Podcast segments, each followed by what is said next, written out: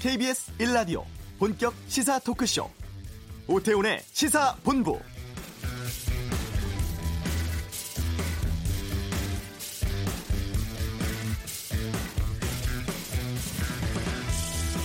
주최 측에서도 10만을 목표로 잡았다고 하죠. 지난 토요일 검찰개혁 촉구 대검찰청 앞 촛불 집회는 예상을 뛰어넘는 엄청난 수의 시민이 함께했습니다. 참여 인원 관련 논란은 있습니다만 국정농단 규탄 집회 이후 최대 규모인 것만은 분명해 보입니다. 전통적인 장소였던 광화문 시청이 아닌 강남에서 열린 집회였고 노동조합이나 시민단체, 정당의 깃발이 보이지 않았습니다. 특정 계층이나 세대가 아닌 가족 단위 335 혹은 혼자서 참여한 분들이 많았던 집회였죠. 중요한 것은 이를 통해 드러난 민심입니다. 검찰과 언론에 대한 불신, 검찰 개혁에 대한 요구가 예상보다 더 크게 분출되고 있다는 점인데요. 한편 보수단체와 자유한국당은 오는 3일 100만 명 이상이 참가하는 집회를 통해서 진짜 민심을 보여주겠다고 예고하고 있습니다. 조국 장관 관련 논란은 당분간 더 치열하게 계속될 것으로 보입니다. 오태훈의 시세본부 신축 아파트 10곳 중 6곳에서 라돈이 검출됐다고 하는데 이슈에서 알아보겠습니다. 경제브리핑 올해 경제성장률 전망치 점검해보고 주요 정치 이슈들 2부 시사구말리 시간에 짚어보는 시간 갖겠습니다. 트럼프 대통령 탄핵 문제와 북미 실무회담 관련 뉴스는 외교 전쟁에서 다루겠습니다. KBS 라디오 오태훈의 시사본부 지금 시작합니다.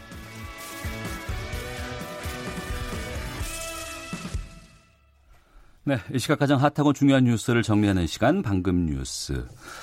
KBS 보도본부 소속 댓글 읽어주는 기자를 이끌고 있는 김기화 기자와 함께하겠습니다. 어서 오세요. 안녕하세요. 예. 태풍이 지금 또 와요? 또 옵니다.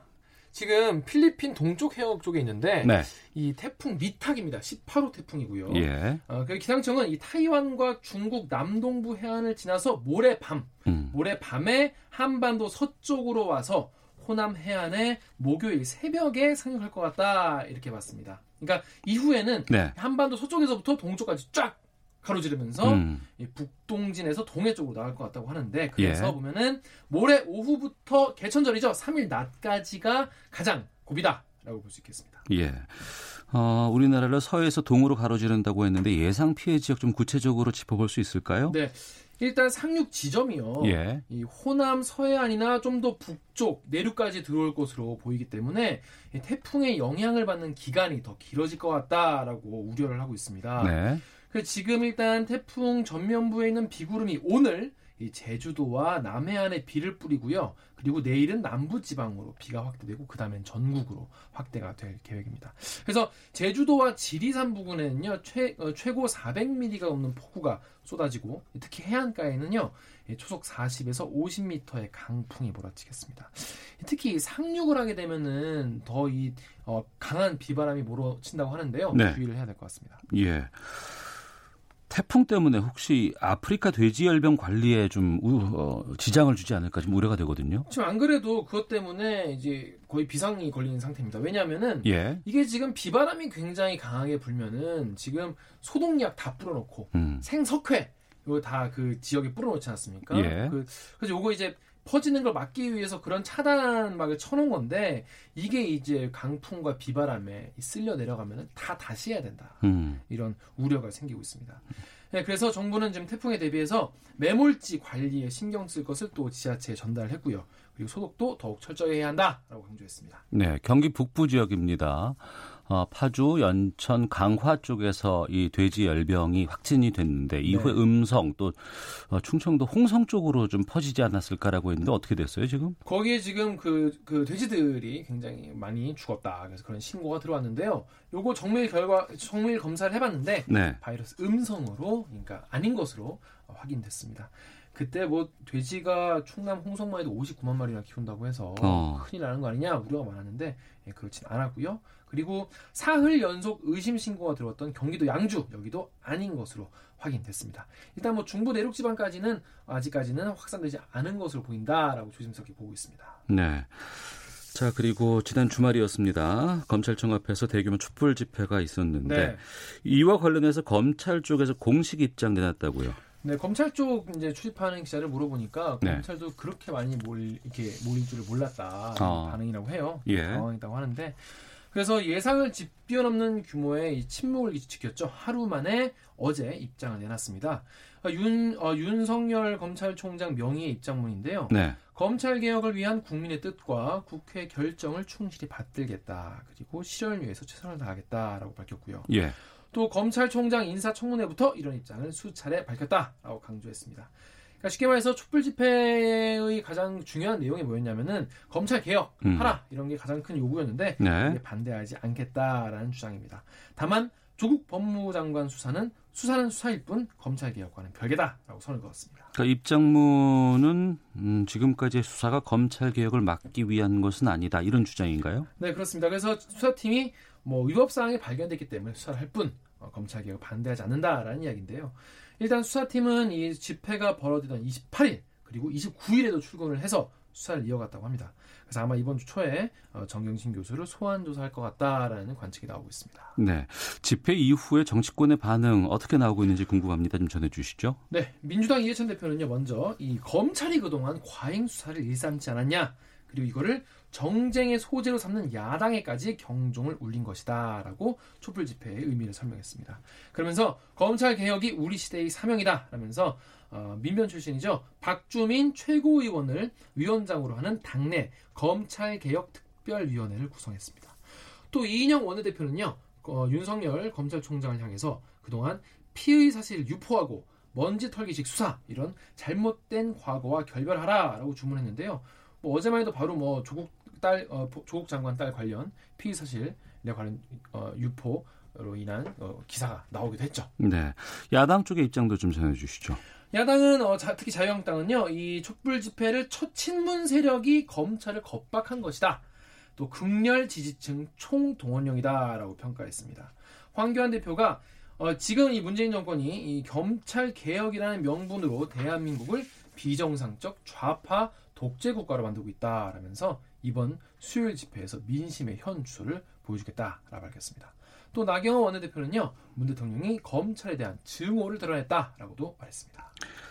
아, 다음 뉴스입니다. 그 딸을 위협하는 남성과 남성의 어머니를 죽도로 내리쳐서 다치게 한 혐의로 재판에 넘겨진 아버지가 국민참여재판에서 무죄를 선고받았다. 어떤 내용입니까? 네, 요거 이 사연이 한번 보시면은 앞으로 이런 거를 대할 때 어떻게 해야 될지 보시, 아실 수 있을 텐데요. 예. 일단 김 씨가 이 아버지예요. 김 씨가 지난해 9월 말에 같은 건물의 세입자인 어, 38살 이모 씨와 이모 씨의 어머니인 64살 송모 씨를 죽도로 때려서 각각 전치 6주와 전치 3주의 부상을 입힌 혐의로 어, 재판에 넘겨진 겁니다. 네. 쉽게 말해서 이 씨와 이 씨의 어머님이 이제 맞은 피해자인 것이죠. 음. 근데 이 씨가 어머니 송 씨와 함께 이제 집을 나가다가 네. 집주인의 딸인 20살 김모 씨가 어, 마당에서 빨래를 걷는 모습을 보고 야라고 불렀다고 합니다. 음. 근데 이제 대, 답을 듣지 못한 거예요. 네. 그랬더니 김 씨가 김 씨의 딸에게 아, 그러니까 이 씨가 김 씨의 딸에게 어른을 보면 인사를 해야지라고 음. 다그치고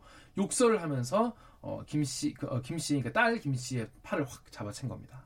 이후에 김 씨가 놀라지 않았겠습니까? 딸, 네. 딸김 씨가 그래서 아빠라고 소리를 지, 지르, 질렀더니 이제 아버지 김 씨가 이제 집주인 김 씨죠 음. 달려 나가서 현관에 있던 죽도를 들고 나와서 이 씨의 머리를 때린 겁니다. 네. 근데 이후에 이제 이 씨의 어머니 송 씨가 또 이걸 말리지 않았겠습니까? 음. 이제 그러다 보니까 이, 어, 송 씨까지 때리게 된 건데요. 재판부가 뭐라고 판단했냐? 이 씨와 그의 어머니의 행동, 그러니까 송 씨의 어머니의 행동이 모두 김 씨의 딸, 스무 살 김 씨의 딸에 대한 위협적인 행동이다. 위협을 먼저 했다는 것이죠. 네. 그러면서 또김 씨가 보기에는 이 씨가 술에 취했고 음. 정신질환까지 있다는 말을 듣고 이 딸을 지금 빨리 보호해야겠다 이런 생각으로 죽도를 휘둘렀기 때문에 어, 정당 어, 방위를 한 것 같다라고 보- 설명했습니다. 네. 이게 국민 참여 재판으로 이루어졌고 배심원단의 의견을 재판부가 받아들인 점이 좀 크다면서요. 네 그렇습니다. 국민 참여 재판이었는데요. 배심원단이 뭐라고 판단했냐면 아버지 김 씨가 이 씨의 머리를 한 대 때렸다는 점 음. 그리고 이 가격으로 이 씨가 크게 다치지는 않았다는 점에 일곱 명이 모두 만장일치를 했습니다. 그러니까 배심원단은 뭐라고 판단한 거냐면 이 씨가 심각한 부상을 입을 정도로 폭행당한 것은 아니다. 그리고 만장일치로 김 씨의 행위가 면책적 과잉방위에 해당한다라고 봤습니다.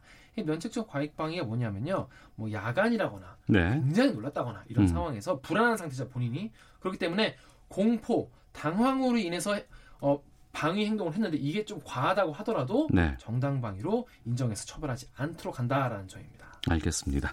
방금 뉴스 김기화 기자와 함께했습니다. 수고했습니다. 고맙습니다. 이어서 교통 상황 보겠습니다. 교통정보센터의 박소영 리포터입니다. 점심시간 되면서 교통량은 줄었는데요. 돌발 상황을 잘 살피셔야겠습니다.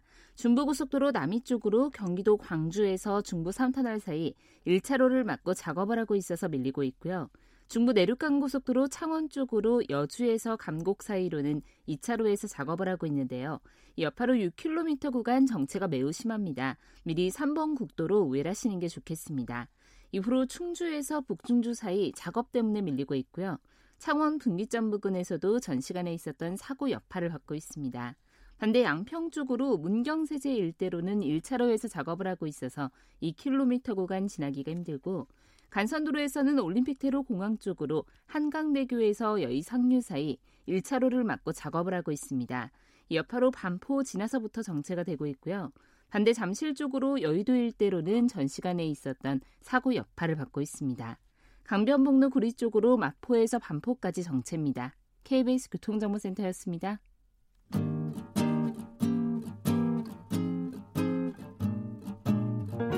KBS 1라디오 오태훈의 시사본부 여러분의 참여로 더욱 풍성해집니다. 방송에 참여하고 싶으신 분은 문자 9730번으로 의견 보내주세요. 짧은 문자는 50원, 긴 문자는 100원의 정보 이용료가 붙습니다. 애플리케이션 콩과 마이케이는 무료고요. 시사본부는 팟캐스트와 콩, KBS 홈페이지를 통해 언제나 다시 들으실 수 있습니다. 많은 참여 부탁드려요. 네, 지난해였죠. 인체 유해한 라돈이라는 성분이 침대에서 검출돼서 큰 충격을 주었었는데요. 이번에는 새로 지은 아파트의 절반 이상에서 또 라돈이 검출됐다고 합니다. 아파트에서 왜 라돈이 검출되는 것인지 좀 짚어보겠습니다. 연세대 환경공학부 조승현 교수 연결하겠습니다. 안녕하십니까? 예, 안녕하십니까. 예. 이번에 그 자료를 발표한 곳이 국립환경과학원에서 조사를 했다고 합니다. 그런데 이게 그 뭐 정기적인 조사에서 나온 것이 아니고 아파트 주민들과 건설사 사이의 분쟁 때문에 조사를 했다면서요? 이 지금 환경부 법상으로도 예. 그 입주 전에 이제 아파트를 그 아파트의 라돈을 조사하게 돼 있고요. 음. 그 이제 이전에는 소위 200베크렐 퍼 입방메타가 네. 권고 기준이었다가 이 이제 이걸 좀 강화시켜서 148베크렐로 좀 강화를 시켰습니다. 네. 예, 그래서 자주 이제 그 농도를 측정하게 돼 있죠. 그다음에 일부 아파트는 또 그 수치가 높고 특히 또 이 대리석 문제로 음. 소송도 지금 걸려 있는 걸로 알고 있습니다. 네. 그러면 이 새로 지은 아파트에서 라돈이 나왔다는 것이 뭐 특정한 지역이라든가 아니면 특정한 그 건설사에서만 나타나는 현상인 건지 아니면 일반적으로 확인되는 것인지요? 모든 건축물에는 라돈이 어느 정도 존재하거든요. 아, 그래요? 자연에 있는 물질이고 이것이 그이 라돈은 우라늄에서 또는 토륨에서 이제 발생을 하는데 네. 우리 지각에 많이 분포를 하고 있습니다. 네. 그래서 이 어느 정도까지는 다 항상 우리 실내 환경에 존재를 하죠. 음. 그 양의 문제죠. 예. 그다음에 예. 지역 전혀 지역 이슈는 아니고요. 예. 예. 음. 건축자재 이슈가 되겠습니다. 예. 예. 그러면 이게 뭐 자연 현상에도 라돈이 있다곤 하지만 신축 아파트에서 뭐 일정 기준 이상의 라돈이 검출됐다는 건 좀 소비자 입장에선 충격일 수 있는데 어떤 문제 때문에 이게 라돈이 나온다고 판단하세요? 그 보통 라돈은 지각에 많이 만, 지각에 있는 우라늄에서 많이 발생하니까 예. 땅에 붙은 가옥에서 많이 검출이 되는 게 당연한데 네. 이 지상에서 멀리 떨어진 아파트에서 검출된다는 얘기는 상식적으로 주변 토양 문제가 아니고 건축자재 이슈가 됩니다. 네. 건축자재는 우리가 아시지만은 벽에다 콘크리트 또는 석고보드 이런 것으로 이루어져 있지 않습니까? 예, 예. 콘크리트 주 원료가 이제 골재이기 때문에 음. 그 골재가 땅에서 발생하니까 땅에서 가져오니까 골재에서 나오게 되고요. 네. 그다음에 일부 또 이 화장실이나 이 주방에 인조 대리석들을 많이 쓰십니다. 요즘 네. 생각하시는 그 인조 대리석에서 의도치 않게 이 자연 방사능이 많이 포함된 것들이 생산되거나 수입되고 있어요. 어. 그래서 이런 거에 대한 그 정확한 가이드나 이런 것이 아직은 없었기 때문에 네. 많이 발생이 됩니다. 추가 아파트는요, 추가로 요즘은 아시지만은 이 건물이 되게 타이트해졌잖아요. 음. 이 소위 에너지 그 passive house 에너지 보존을 위해서 이 외부 공기 침투를 아주 적극적으로 막고 있거든요. 예, 단열재 많이 쓰고 하죠. 예. 예, 그러다 보니까 더 밀폐가 돼서 어. 발생하는 라동 같은 그 실내 오염물이 자꾸 누적되게 되죠. 예. 음. 자연 상태도 있으면 우리가 생활하는데 항상 접할 수도 있는 물질이 라돈일 것 같은데 이게 예, 예. 쌓이거나 많이 우리가 접하게 되면 문제가 될 것 같은데요. 이 정확히 그렇죠. 어떤 물질인지 인체에는 어느 정도 해로움을 주는지를 좀 알려주시겠습니까? 이 WHO에서는 이 라돈을 그 흡연 다음에 폐암 원인 물질이라고 보고 있고요. 어, 통상적으로 한 이 3에서 한 14%, 그러니까 10% 내외의 폐암이 라돈 때문에 발생한다고 알려져 있습니다. 그래서 이 국제적으로 이제 제 1등, 바람 1등급 물질로 분류가 돼 있죠. 네. 폐에 영향을 준다 그러면 호흡기 이쪽으로 많이 침투가 되는 건가요? 그러면? 그렇죠. 이 호흡을 통해서 라돈이 체내로 들어와서 우리가 그걸 체내 피폭이라고 그러죠. 네. 라돈이 들어오게 되면은 또 계속 방사능을 내는 물질들, 소위 음. 폴로늄, 비스무스 이런 것들로 또 변해서 실내 이 먼지로 떠다니고 하다 보니까는 우리가 적극적으로 관리하는 물질이고 핵심은 네. 어느 정도까지는 우리가 이 할 수 없는데 음. 의도치 않게 뭐 많이 이 피폭당을면 안 되게 이렇게 분류가 돼 있죠. 네. 앞서서 원래 권고 기준치가 200 베크렐이었는데 이걸 148베크렐로 예. 낮췄다고 들었어요. 예, 예. 예. 근데 이번에 조사 대상이 된 아파트 가운데 이 농도가 가장 높았던 곳은 500베크렐이 넘었다고 하는데 이 정도면 얼마나 높은 수준이에요? 라돈이란 물질들을 국민들이 잘 접해보지 않으셨으니까 이제 예. 우리가 흔히 음. 이제 흡연이나 뭐 엑스레이랑 비교를 하거든요. 네.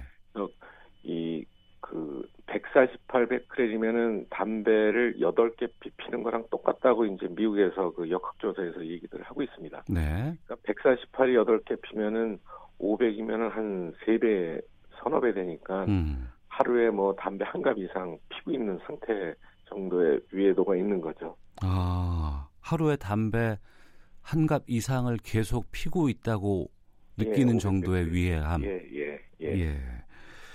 어, 환기가 제대로 되지 않는 곳에서 많이 검출된다는 게 그러면 담배 연기와 비교해 보면 이해가 될 것 같네요, 이제. 그렇죠. 이 대기 중에 바깥 공기 중에 라돈 농도는 한 10 정도밖에 안 되거든요. 예, 예. 10베크렐.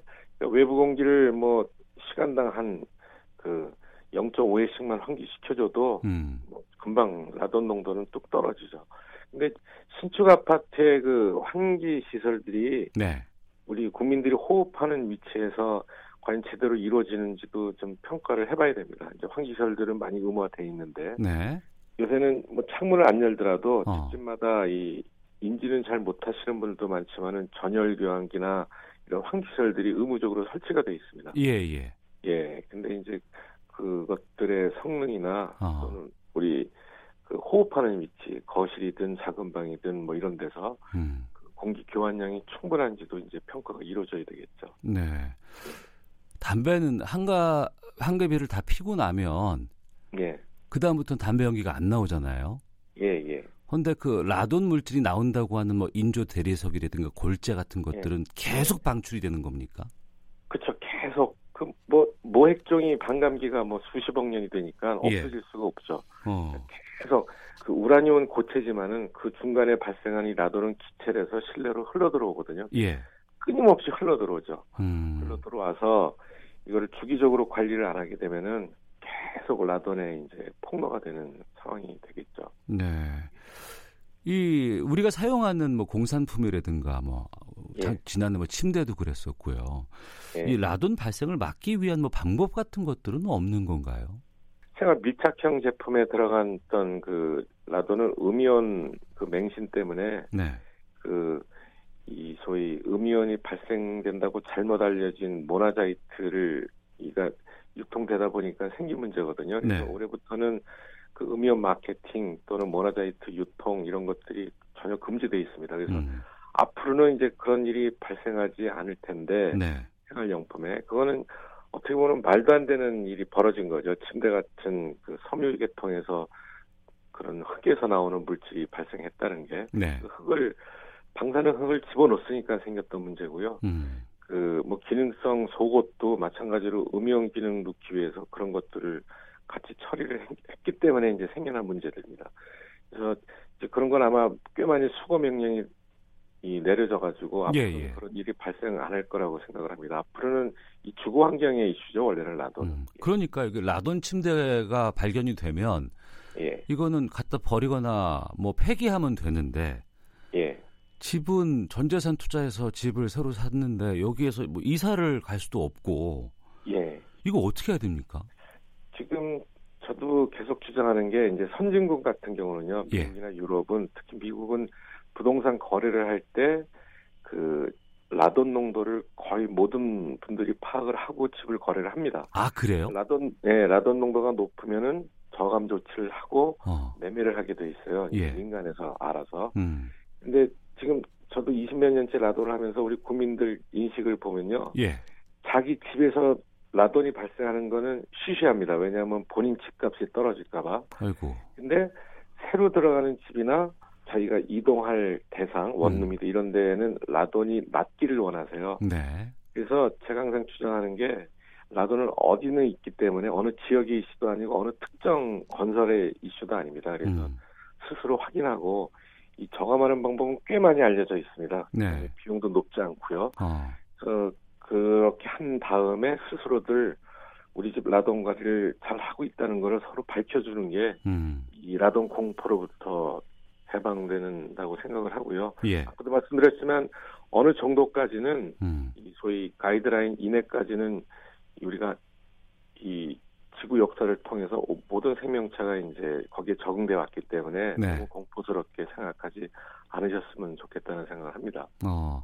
그러면 그 지금 이번에 조사가 된 곳은 신축 아파트였어요. 이제 예, 예. 1년 이내에 지어진 곳을 측정을 했던 것 같은데 앞서 교수님 말씀 들어보면은 과거에 지어졌던 아파트에도 라돈 물질이 상당수 배출되는 곳이 또 있을 수 있겠군요. 그렇죠. 그 환경부 예전 조사 그 데이터를 보면요. 예. 2010년대부터 아주 적극적으로 조사를 하셨는데요. 어. 그이 아파트의 한 5% 내외 그 조사할 때마다 조금씩은 틀리지만 그 정도가 항상 라돈 기준치 초과라고 이제 이 알려져 있습니다. 네. 그러니까 과거의 아파트, 그러니까 오래된 아파트는 이 크랙이 많이 생기잖아요. 틈이. 음, 네네. 그, 그래서 라돈에서 또 분리할 수가 있고 신축 어. 아파트는 너무 타이트해서 분리할 수가 있고요. 예. 그래서 그 결론은 이제 국민들 스스로 음. 이 확인을 하시고 이 그 스스로 회피하는 방법을 마련하는 게 제일 좋다고 생각을 합니다. 그러면 저도 아파트 사는데 제 집에 라돈을 제가 얼마나 나오는지 측정할 수 있는 방법은 있어요? 지금 예전에는 이제 소위 전문가들만 측정하는 영역으로 돼 있었는데요. 예. 한 2015년부터 이제 국내 기술로 개발된 저가형 라돈 장치가 있습니다. 라돈 예. 측정 장치. 예. 인터넷에서 쉽게 구매하시고 한 분이 구매하시면 그거를 서로 돌려 쓰시고 하세요. 어. 어, 쉽게 요새는 자가 측정이 가능합니다. 예. 어, 뭐 입주자 대표자 회의 이런 곳에서 한대 뭐 구매해서 돌려서 확인해 보면 되겠군요. 예, 각 지자체 뭐 동사무소 이런 데서도 아마 빌려주는 걸로 알고 있습니다. 예. 그러면 어, 권고치보다 좀 높게 나오거나 좀 우려스러울 만한 수치가 나왔다고 하면 앞서 말씀해 주셨던 간단한 저감 조치로도 상당수를 줄일 수 있다고 하는데 어떤 방법들을 하면 되겠습니까? 제 집에 라돈을 전 뭐 수없이 측정을 하니까요. 아, 예, 예. 소위 이 패턴이 있습니다. 보통 음. 낮에는 우리가 들락날락하니까 비교적 낮은데 네. 보통 우려되는 데가 밤이에요. 어. 식구들이 잘 때 문 닫았고 자니까. 예. 그럼 그런 게 이제 일종의 패턴인데 그렇게 되면은 주무시기 전에 음. 라돈 농도를 낮추는 가장 쉬운 방법은 문을 여는 거거든요. 대각선 쪽으로. 근데 다들 이제 문을 열라 그러면 싫어하세요. 예. 왜냐면은 먼지 들어오고 추, 추워지고 막 이러니까.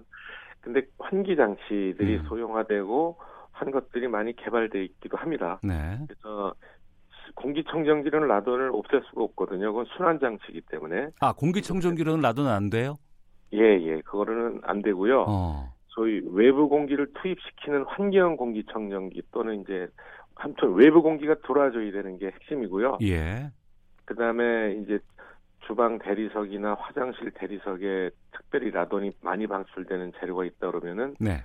방출 안 되는 재료들이 어. 제품들이 90%가 넘습니다. 그래서 좀 부담스러우시더라도 그건 교체하는 게 맞다고 생각을 하고요. 예.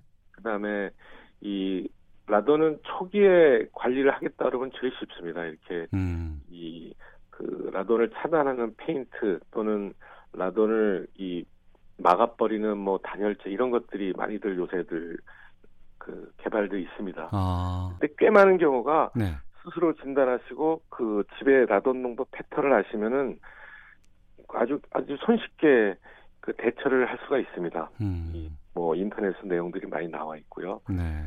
그런 작업들이 중요하고 이게 또- 이게 뭐 라돈이 폐암 마저 이럴 게 아니라 음. 확실한 그 세계적인 그 인정돼 있는 위험 물질이니까 네.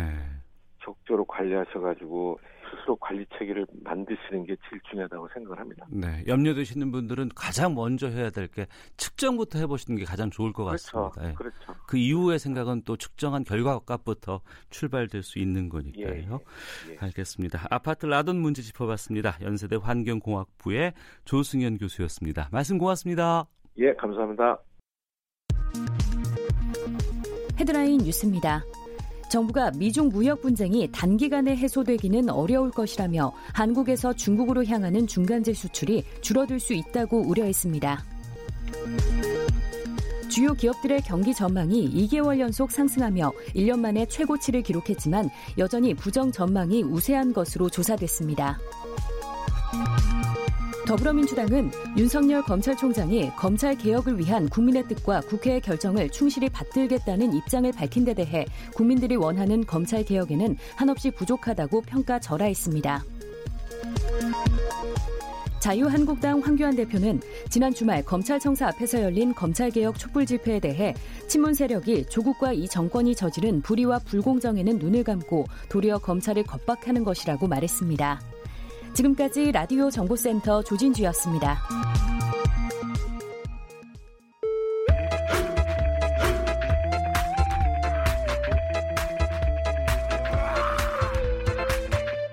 오태우래 시사 본부. 네, 매주 월요일 알기 쉽게 경제 뉴스를 풀어주는 코너입니다. 경제 브리핑 참 좋은 경제연구소 이인철 소장과 함께합니다. 어서 오십시오. 네, 안녕하세요. 예. 지난 4월에 우리 경제 성장률 전망치가 2.5%였고 7월에 경기 둔화 우려 때문에 2.2%로 하향 조정을 했습니다. 그런데 전망치에도 계속 밑돌 거라는 분석이 계속 나오고 있다고요? 그렇습니다. 우리 경제에 대한 다소 이제 비관적 목소리가 좀 커지고 있습니다. 특히 이제 이 통화 정책을 담당하고 있는 이주열 한국은행 총재가 직접적으로 언급을 했기 때문에 더 관심이 쏠리고 있는데 네. 우리 경제 하방 리스크가 커졌다. 따라서 올해 2.2% 달성도 녹록치 않다라는 겁니다. 음. 말씀하신 것처럼 한국은행은 지난 7월에 경제 전망을 하면서 어, 종전의 올해 성장을 2.5%로 제시를 했어요. 네. 그걸 다시 지금 7월이니까 뭐 석 달도 안 돼서 음. 2.2 달성이 어렵다라는 거 아니겠습니까? 예. 지금 그럼 이- 9월이에요. 예, 예. 맞습니다. 이처럼 이제 부정적 경제 전망의 근거가 뭐냐?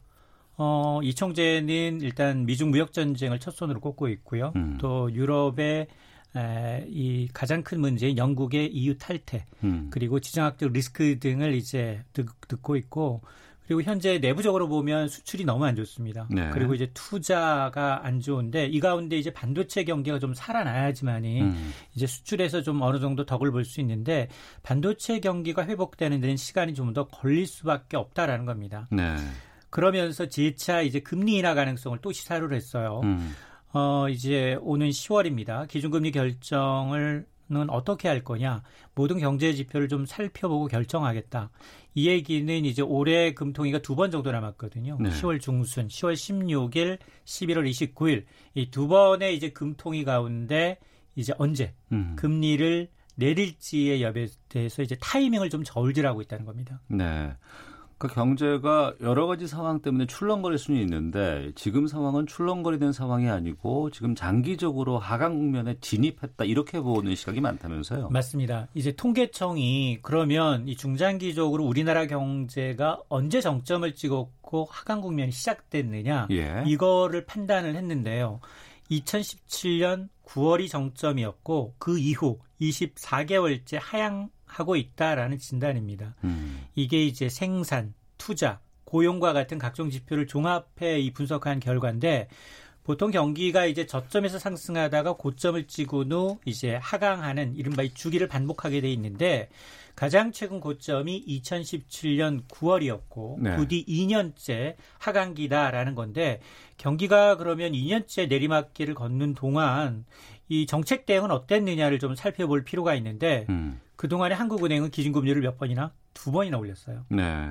그러니까 이 사실은 경기 침체 국면에 돌입하게 되면 오히려 금리를 내려서 음. 경기를 부양하는 쪽으로 가야 되는데 네. 우리 이제 정점 판단이 늦어지다 보니까 음. 이렇게 오히려 금리를 올려서 네. 이제 반대로 좀 금리를 좀 이 실기한 게 아니냐라는 음. 이제 얘기가 나올 수밖에 없는데요. 네. 뭐 물론 지난 7월에 이제 다소 이 뒤늦게 이제 금리를 인하했습니다. 음. 자, 그래서 이제 만에 하나 이제 지금부터 경기 부양을 해서 금리 인하를 단행한다 하더라도 네. 지금 초저물가가 지속이 되고 있고 음. 또 그러다 보면 금리 내린 효과가 좀 예전만 못할 것이다. 반감되지 않겠느냐. 통화 정책의 이제 무역론까지 나오고 있습니다. 네. 그럼에도 불구하고 한국은행은 그 경기 침체 중에 물가가 하락하면 더 위험하다고 하는 그 디플레이션 이거는 높지 않다 뭐 이렇게 지금 그렇습니다. 전망했다면서요. 이제 재차 이 디플레이션 공포에 대해서는 이제 선을 긋고 있는데요. 사실 이 경기 둔화 속에 물가가 하락하게 되면 일본의 잃어버린 20년처럼 이게 경기가 계속 반복적으로 악의 꼬리처럼 음. 침체가 지속이 됩니다. 네. 그러니까 이제 인플레이보다 디플레이가 더 무섭다라고들 하는데 이미 지난 8월 소비자 물가 상승률이 역대 최저였죠.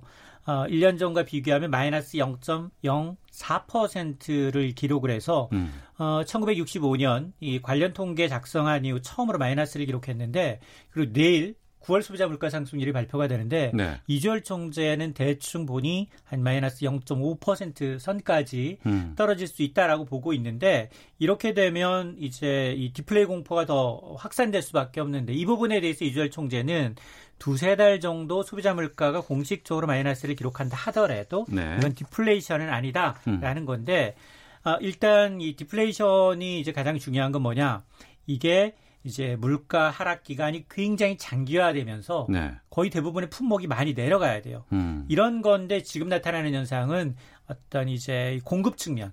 그러니까 이제 지난해 1년 전 사상 최악의 폭염 때문에 농축수산물 가격이 급등했고 1년 전과 비교한 소비자 물가가 떨어져 보이는 네. 이른바 이제 착시 현상이기 때문에 이게 연말이나 이제 연말 가게 되면 기조효과가 사라진다. 음. 그러면 내년 초에는 다시 물가가 1% 상승률 내외로 좀 올라갈 수 있다라는 건데 따라서 지금 나타나고 있는 공급 측면에서의 요인이 좀 해소가 되면 네. 아직 소비 이 소비 측면, 수요 측면에서의 이제 일본과 같은 장기 불황은 없다라는 어. 겁니다.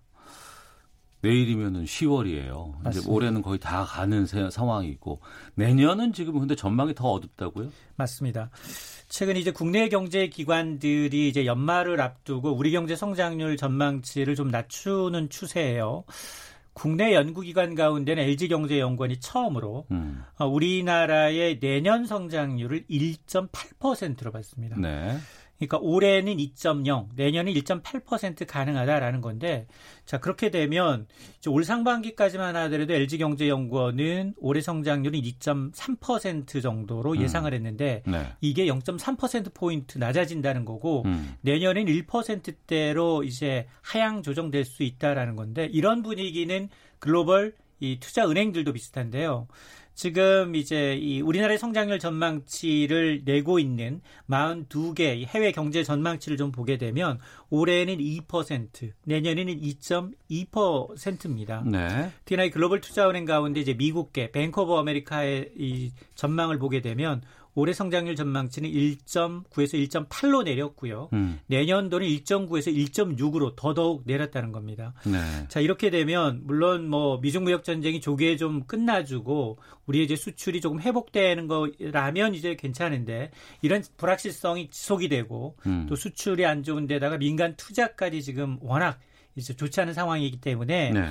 이렇게 되면 3년 연속 경기가 뒷걸음질 칠 수 있다. 음. 이게 이제 아마 역대 최장기 침체 기록을 갈아치울 수도 있습니다. 그런 우려에 대해서 정부라든가 한국은행 쪽은 어떻게 지금 얘기하고 있습니까? 일단 이 정부는 한국은행은 이를 이제 부인하고 있습니다.